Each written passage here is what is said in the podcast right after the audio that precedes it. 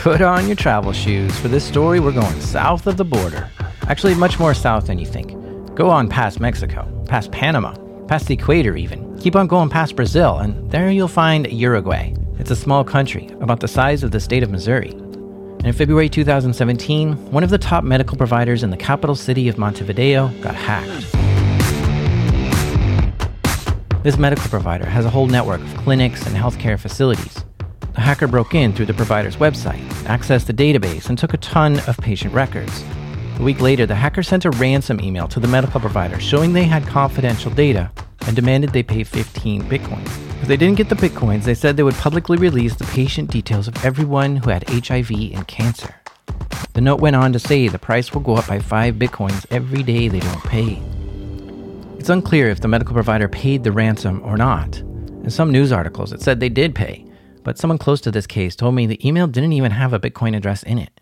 Either way, the patient records never actually got leaked. The medical provider immediately began investigating who this hacker was. They worked with local police to try to track down who was behind the extortion. After seven months, they got their break. They were able to track down the IP address of who sent the email to an apartment in Montevideo. The police raided the apartment and were totally stunned with what they found.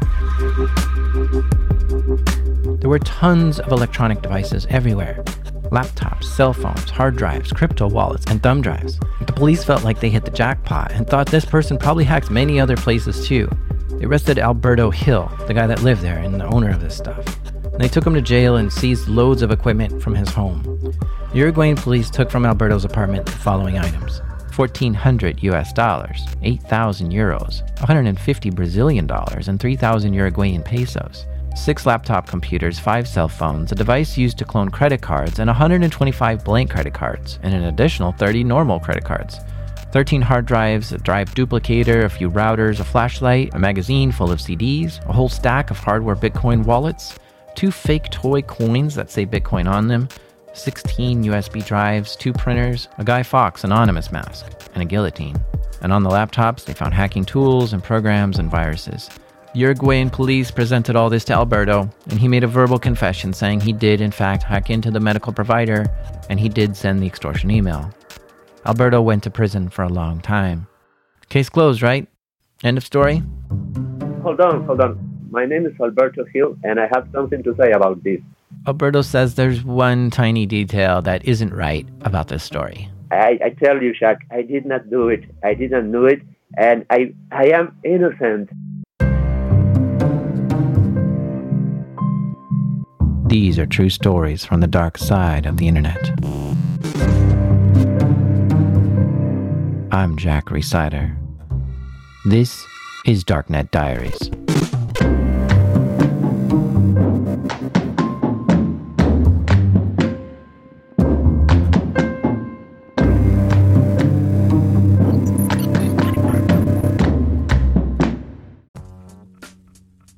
This episode is sponsored by Delete Me. How would you like to wake up and discover your bank account has been emptied? Or get overdue notices for credit cards you never applied for, or worse, how susceptible are we all to identity theft and fraud? I used to stress out about thinking about how much my information is available to scammers on the internet, but not anymore. And my solution is this service called Delete Me. Delete Me is a subscription service that removes your personal information from the largest people search database on the web, and in the process helps prevent potential ID theft, doxing, and phishing scams. I tried it, and they immediately got busy scouring the internet for my name and gave me reports on what they found on me. And then they got busy deleting those things for me. It was great to have someone on my team when it comes to being private online. Take control of your data and keep your private life private by signing up for Delete Me. Now, at a special discount, get 20% off your Delete Me plan when you go to joindeleteme.com slash darknetdiaries and use promo code DD20 at checkout.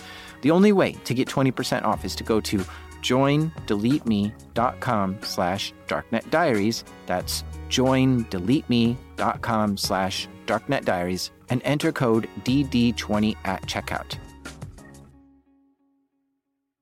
Alberto Hill is a 41 year old Uruguayan. He was arrested and sentenced to prison for hacking into a medical facility and conducting extortion. He was actually the first hacker to ever serve prison time in Uruguay. But he says he didn't do it. So why did he get arrested? Yeah, very good question. Alberto has a lot to say about this story, and I spent a few weeks with him exchanging dozens of emails and looking at tons of court documentation, news reports, and articles. And I even hired a translator to decode some of the stuff. I talked with Alberto for hours to fully understand his story. It all started three years ago. Alberto was working for the Uruguayan government.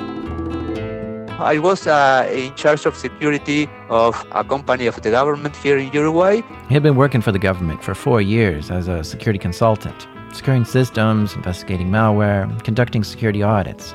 Before that, Alberto was working with Interpol and doing digital forensics. He has an associate's degree, an engineering degree, and a master's degree, all related to computers. He's also very knowledgeable about cryptocurrencies and has written papers on them, even given a few talks.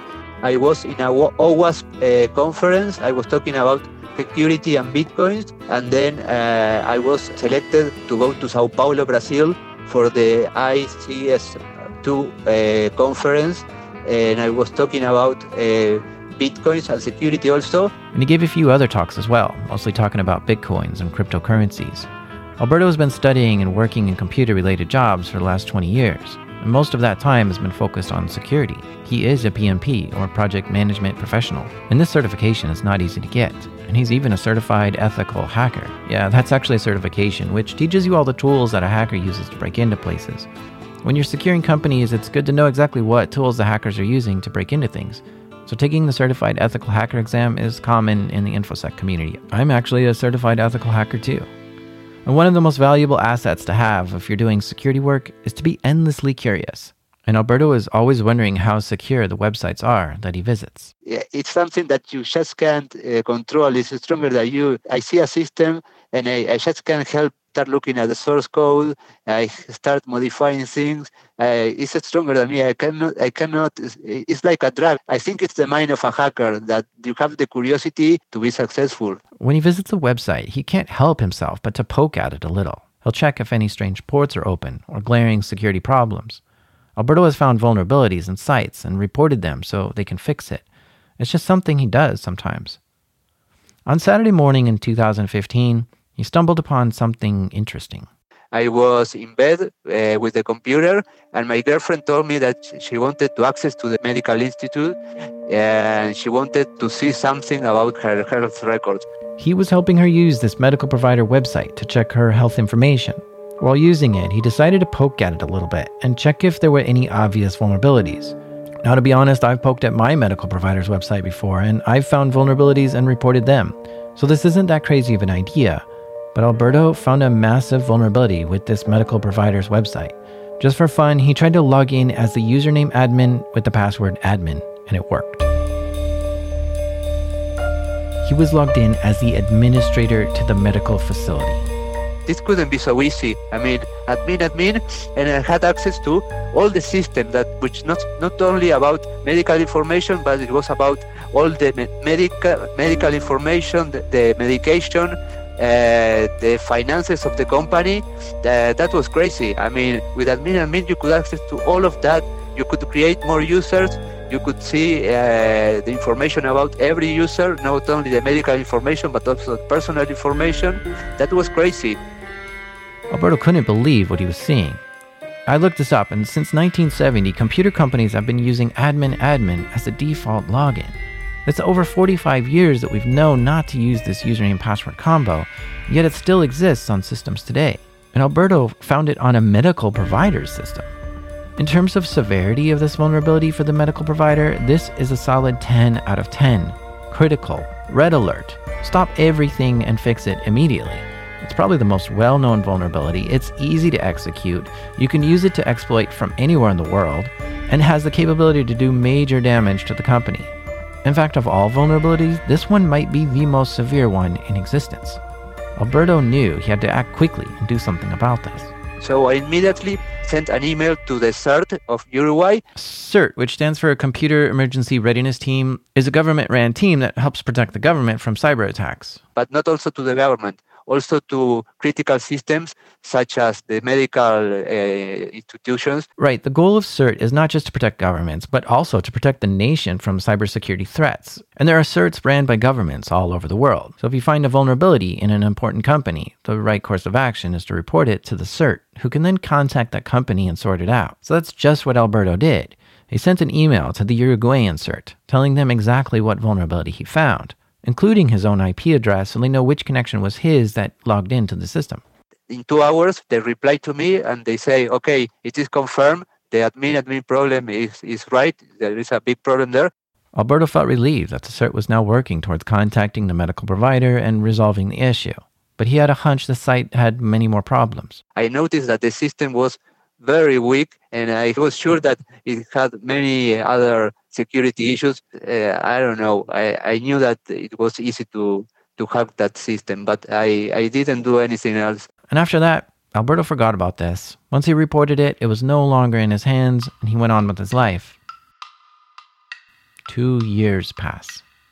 In February 2017, someone hacked into the same medical facility and took the patient records. It's unclear exactly what vulnerability was used. The hacker sent an email to the medical provider demanding 15 bitcoins to release the patient data they collected. The medical facility began an investigation. They contacted the police, who called this case Operation Bitcoins. It took them seven months in order to do something, and what they did led them to uh, issuing two search warrants to two people. One was me, one was me at my house, and another was a person I do not know. The police came to his house, knocked on his door, but he wasn't home. So they left a note saying to come to the police station so they could talk to him. And I was wondering why. I had no idea. I went to the police with my girlfriend, a friend, and his girlfriend. The Interpol appears. They told me, uh, Do you know why you're here? And I said, No. Alberto's head was racing with what this was all about. Still, he had no idea why the police wanted to talk to him.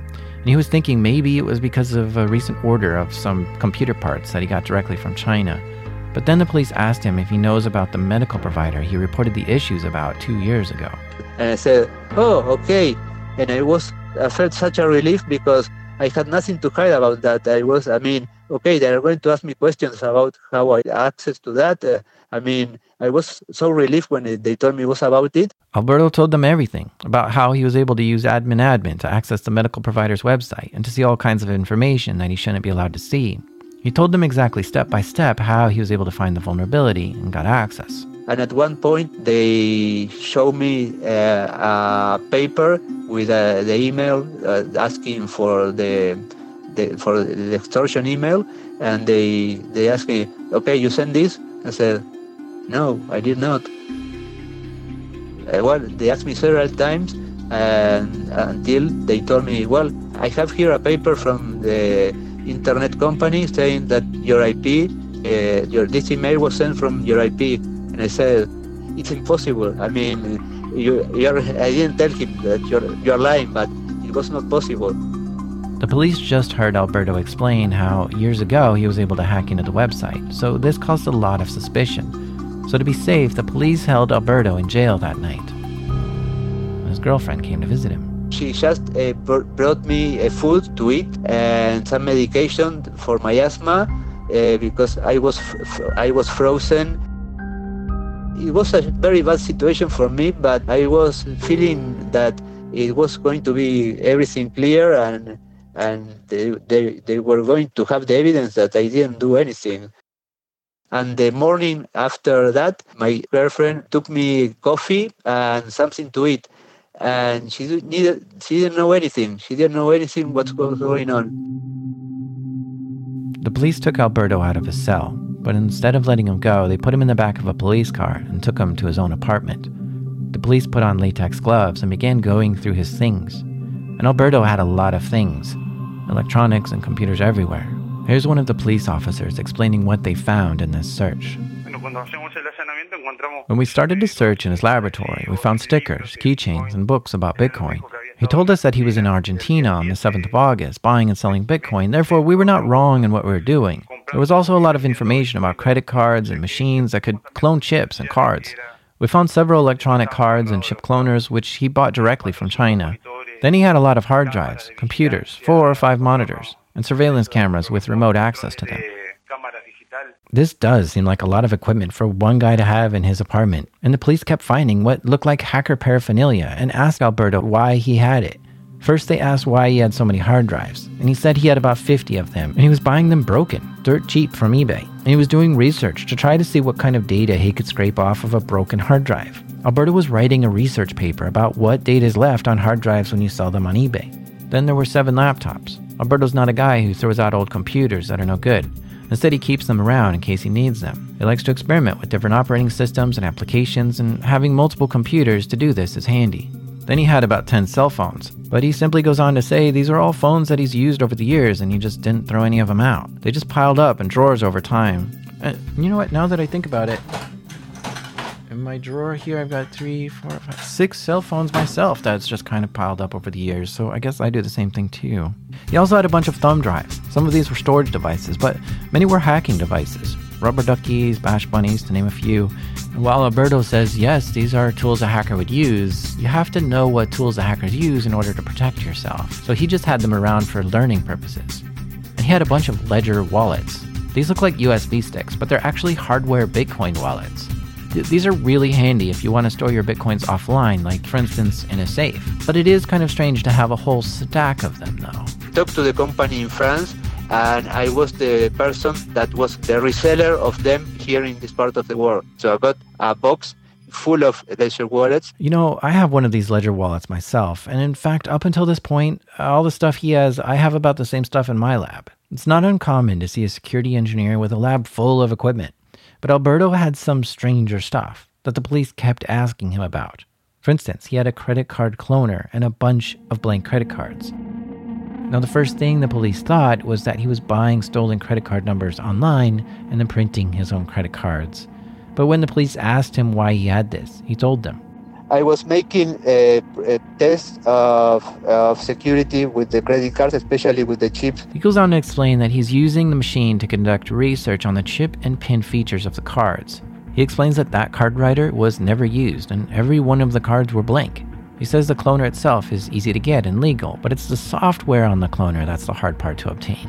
Even hotels have cloners to make room keys with.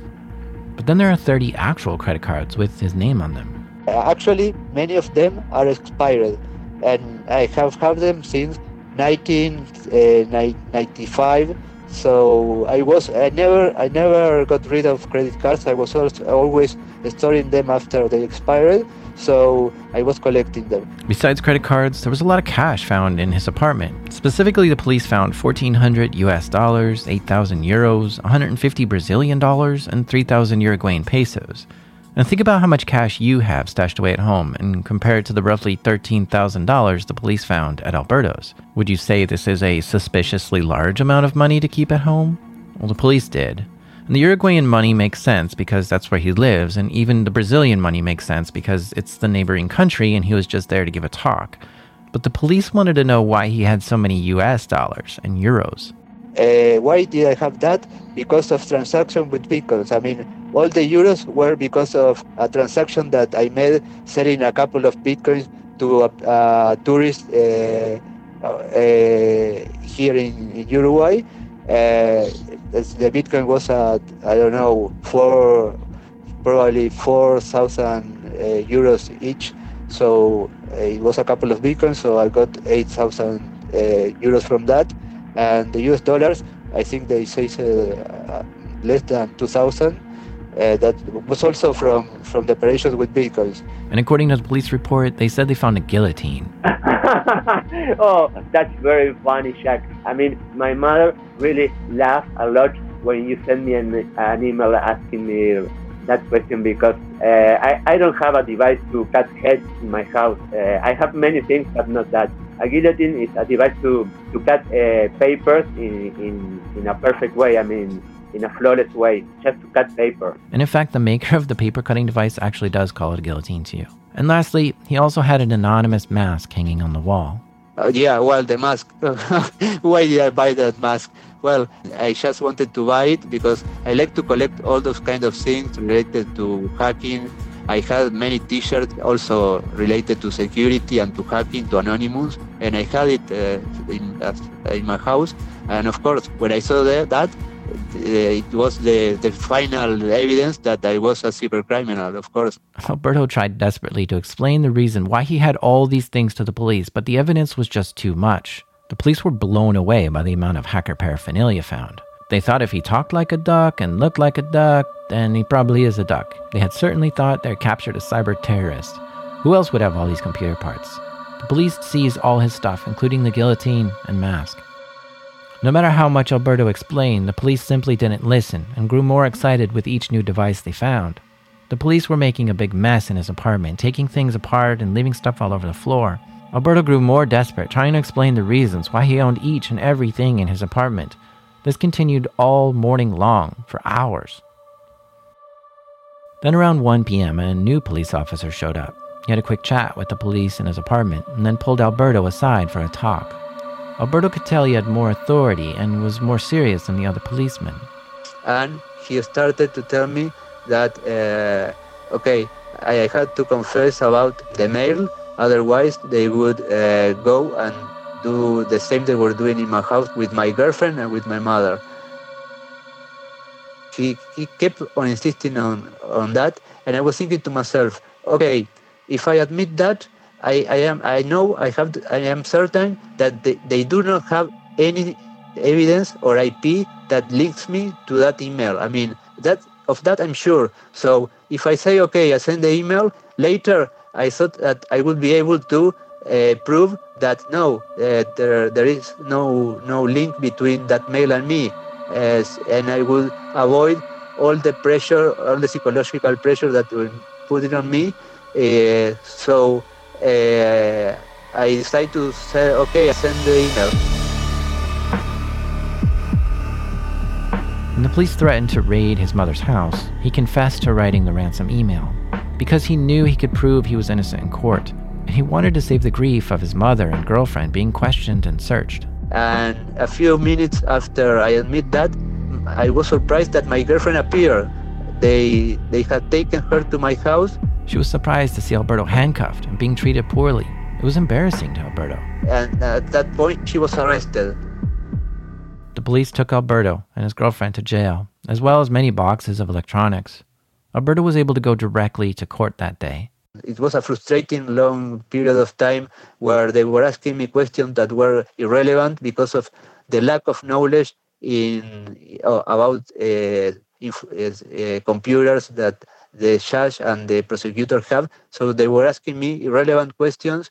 Uh, they didn't know what to ask me well, it was very frustrating for me because I wanted to tell the truth, but I was unable to explain myself in order for them to understand because they didn't have the knowledge to understand uh, the situation. They, they hardly know what an IP address was, so that's for you to have an idea of how frustrating it was, the, the whole situation.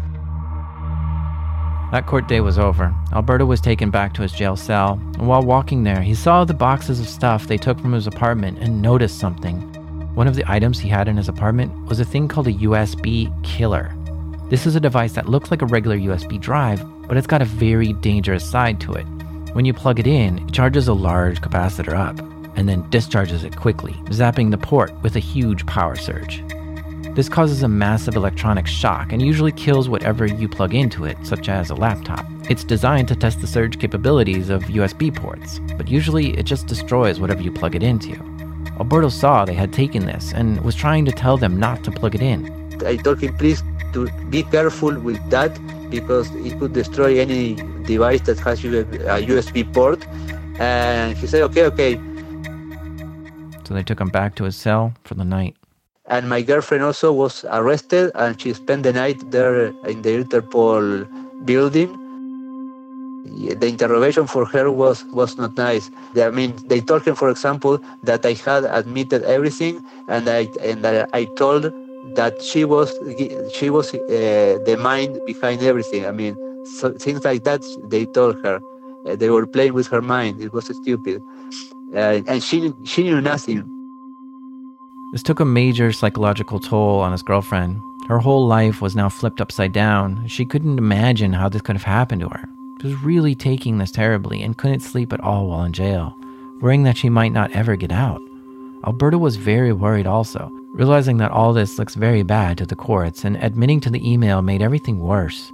His anxiety was becoming very high, and he was worried about what happened to his girlfriend. And well, at that point, you are in a cell that is very small. You all you can do is think, and that's what I did. I thought.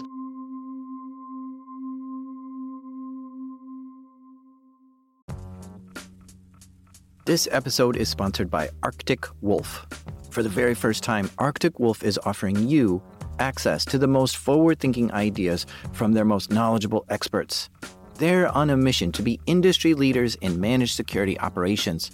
So, Arctic Wolf Labs, with their team of elite security researchers, data scientists, and security engineers, have put together their top 2024 predictions. These predictions come from the intelligence and insight gained from trillions of weekly observations within thousands of unique environments. They follow the development of several trends based on their earlier simple iterations and anticipate which ones are positioned to take significant steps forward in the coming months. Learn what the new year holds for ransomware as a service, Active Directory, artificial intelligence, and more when you download the 2024 Arctic Wolf Labs prediction report today at arcticwolf.com forward slash darknet. That's arcticwolf.com forward slash darknet.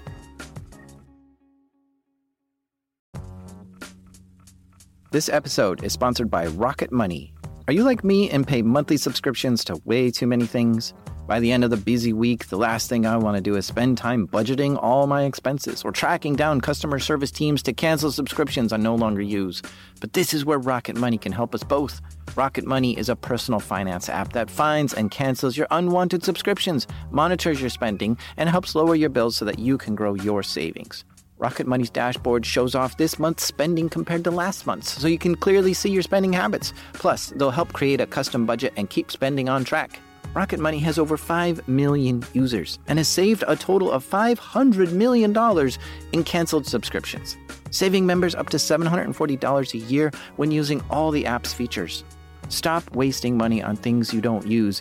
Cancel your unwanted subscriptions by going to rocketmoney.com slash darknet. That's rocketmoney.com slash darknet.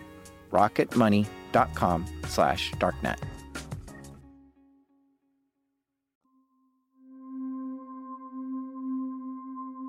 Alberto spent the night in the freezing jail with very little sleep, and when he woke up, he was taken back into the courtroom to testify. And at that point, my mother was aware of everything, and she got me a lawyer. During the interrogation, the prosecutor asked me, hmm, in this pen drive you have 12 viruses. How do you explain that? And it was like, oh my God, what? no, I, I don't want to do that. I don't want to explain that, waste my time. It's common for information security professionals to play around with viruses. They'll load them up on a thumb drive and see if they can infect a lab device. But the prosecutor had such little knowledge of computers that Alberto didn't think he would understand. I just said, okay, I'm sorry. I, yeah, I had viruses. Uh, well, I don't know. And the prosecutor got the file and said, and you had a USB kill. What, what's a device that, that has a name of kill? Uh, and I thought to myself, why the hell did I tell about the USB kill devices? Oh my God. Things did not go well for Alberto during court. Piles of evidence showed he was a very capable hacker and knew a great deal about Bitcoin, and admitted to hacking into the medical provider and admitted to sending the email. He only admitted to the email because he wanted to save the grief of his girlfriend and mother getting harassed by the police. At the end of, of the day, uh, well, my lawyer called me and he said, I am so sorry, but uh, you are going to, uh, to prison. I was charged with two things. One was extortion, and another thing was fraudulent access to secret information.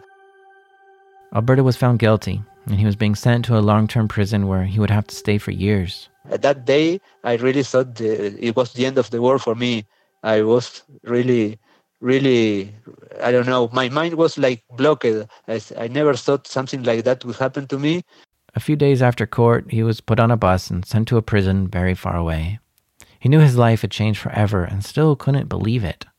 After the court ruling, the news of this hit major news outlets. The police lined up all the electronics they took from his house and put them on display for the media. The equipment filled up a very large conference table.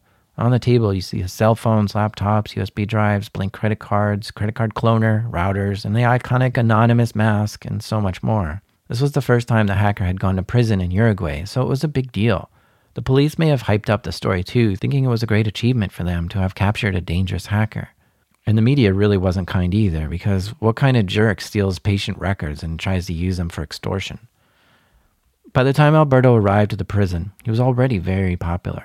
The first day that I arrived, uh, they asked the, the people that were in, in my cell asked me why what, what crime did I commit and I said no I commit a computer crime and, and well I hack a system and said oh you're the hacker oh my god you're, you're my hero I want to be like you can, can you hack the, the, the Facebook of my girlfriend and I was thinking, oh my God, I cannot believe it. And days prior that, other people that arrived uh, after me in jail told told me that, oh, you are the hacker. Oh my God, I want to be like you.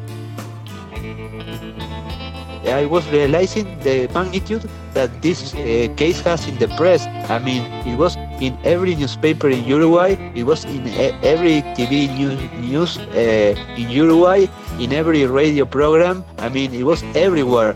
Uh, everybody knew about this case.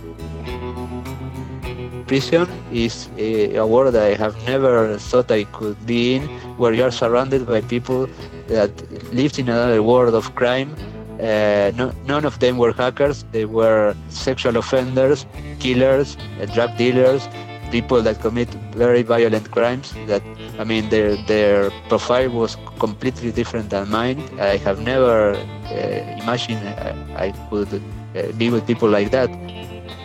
The prison warden made a strict rule announcing that because Alberto was a convicted hacker, that he was not allowed to touch any computers or electronics. But Alberto was a nice guy, followed all the rules, and people started to like him. And three months after that, I was teaching the inmates the basics of Word in a, in a room with uh, seven computers connected to the internet. He had earned the trust of the prison guards and had good behavior while in prison. And this prison was actually not that bad. It had a little more freedom than most prisons. For instance, if you had good behavior, there was an option to get out one or two days a week. This might sound weird to Americans, but think of it like a combination of probation and prison at the same time.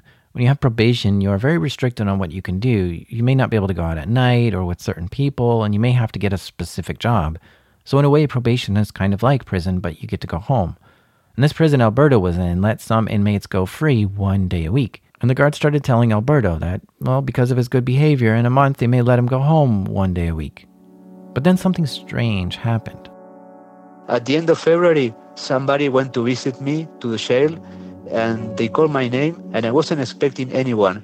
And I went outside and I met a person uh, who I didn't know and we started talking. And he was uh, a person who had many companies and he wanted to know about my case because he he was uh, surprised about this and he said, "Man, government should hire people like you, not send to jail."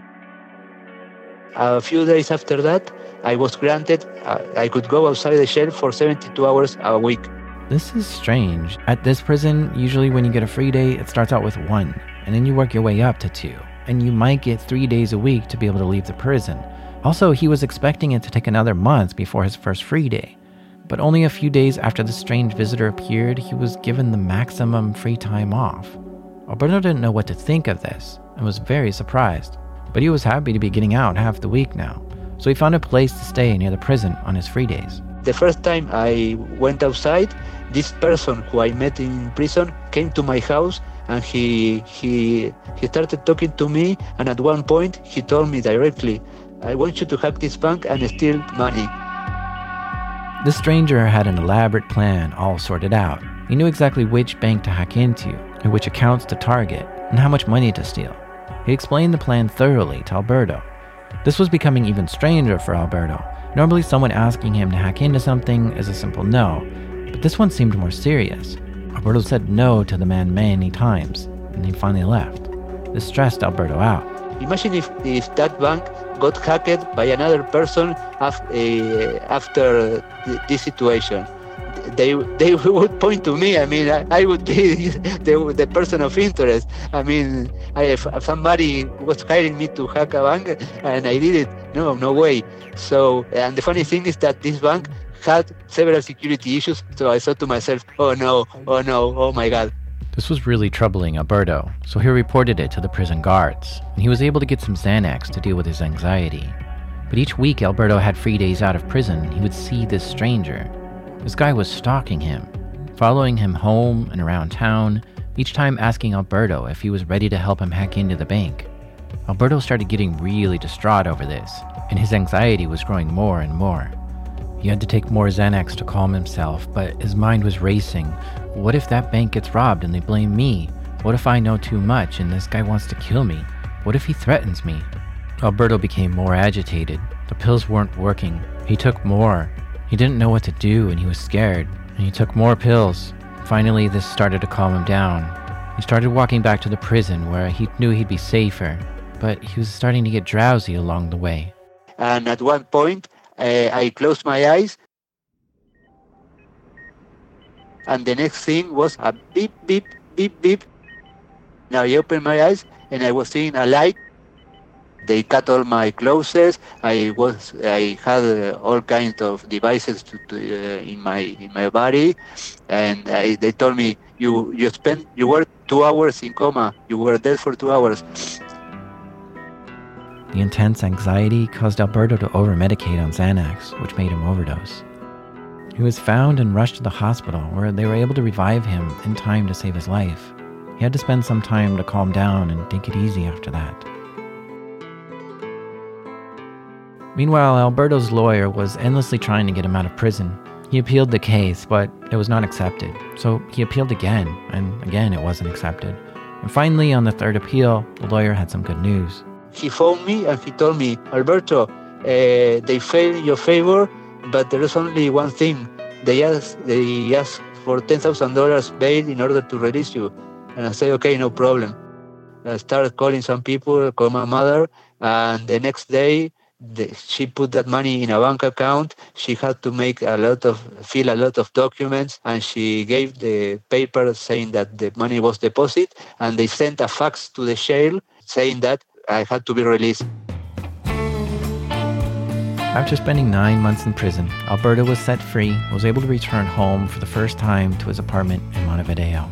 I arrived to my house and I, I couldn't believe it when I opened the door and I went to my office and I started seeing hard disk drives and I said, what's this?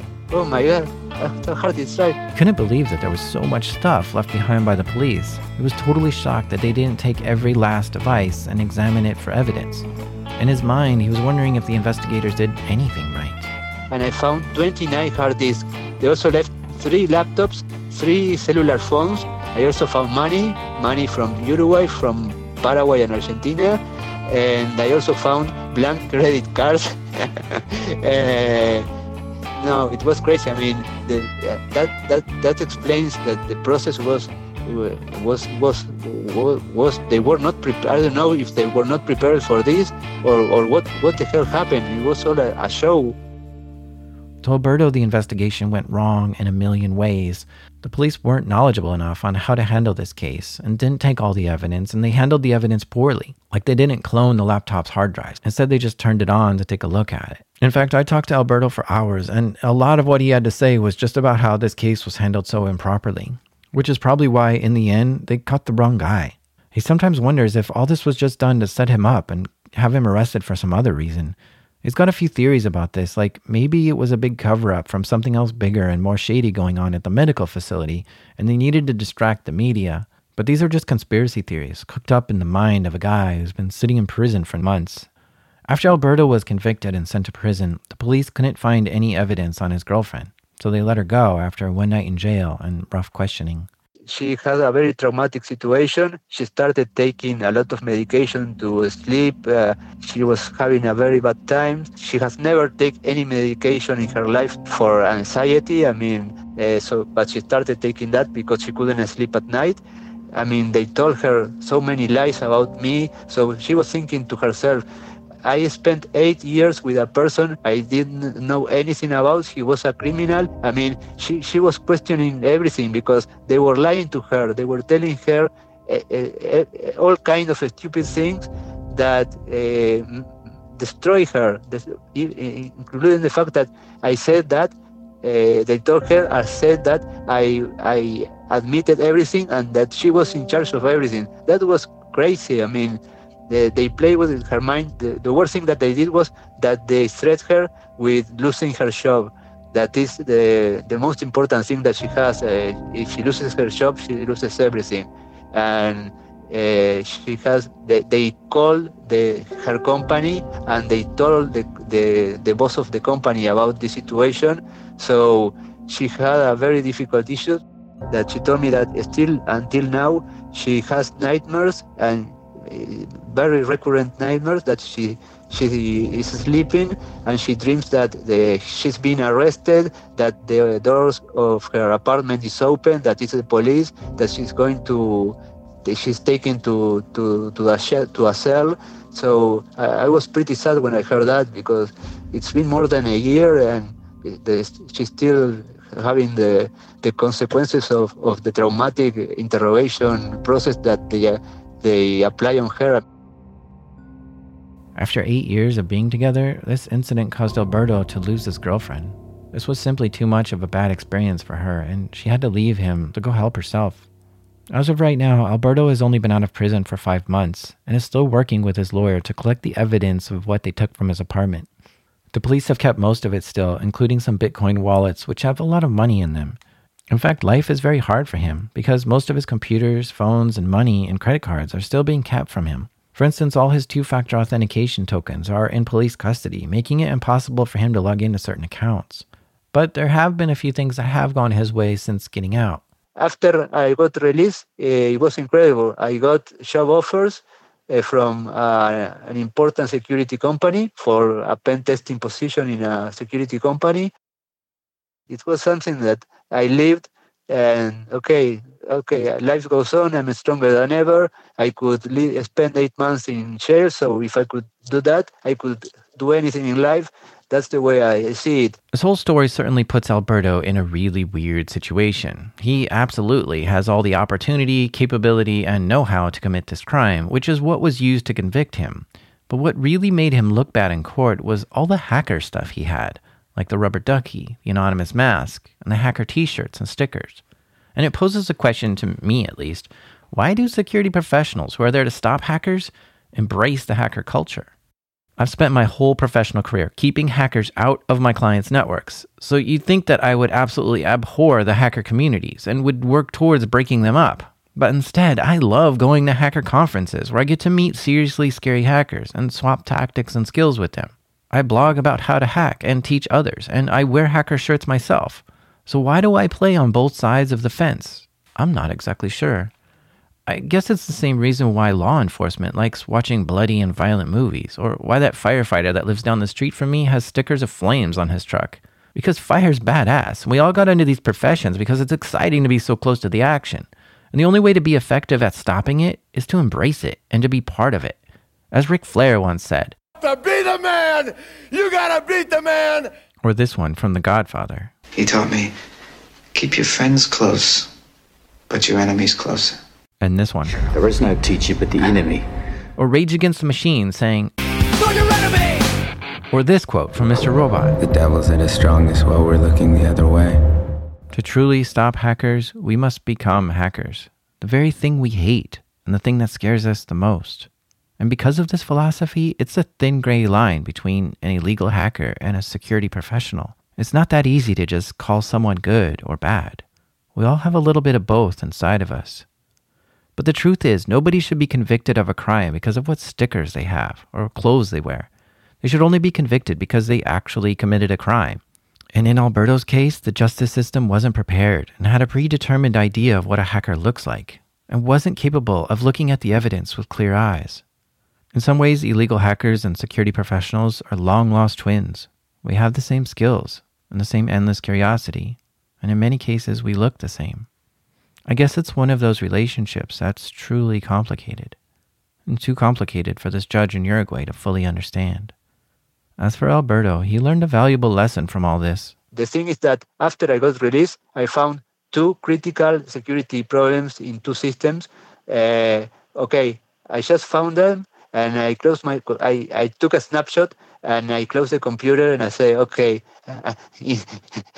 and no, there's no way I'm going to report this. I mean, of course, I was connecting with a VPN and a proxy, uh, so you have to be lucky to, to trace me.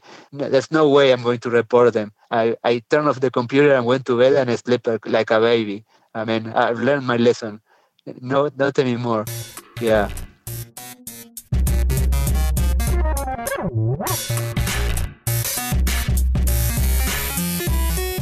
been listening to Darknet Diaries. Alberto is now working towards changing the legislation in his country to prevent situations like this from happening again in the future. He's got a petition going to help make changes, and you can find links to that at darknetdiaries.com. He's currently writing a book about his experiences, so look for that in the future. Oh, you may have heard ads in this episode and wonder what's up with that when I also take donations. The truth is, right now, I need both. And I hope someday I'll be able to go back to being ad free, but the donations right now just aren't enough to make that a possibility. But the more you donate and share this show with your friends, the faster I can go back to being an ad free podcast. I do have plans to giving more rewards to Patreon supporters, so look for that in the future too. The show is created by me, La Sombra, Jack Rhysider, and the theme music is made by the Phantasmic Breakmaster Cylinder.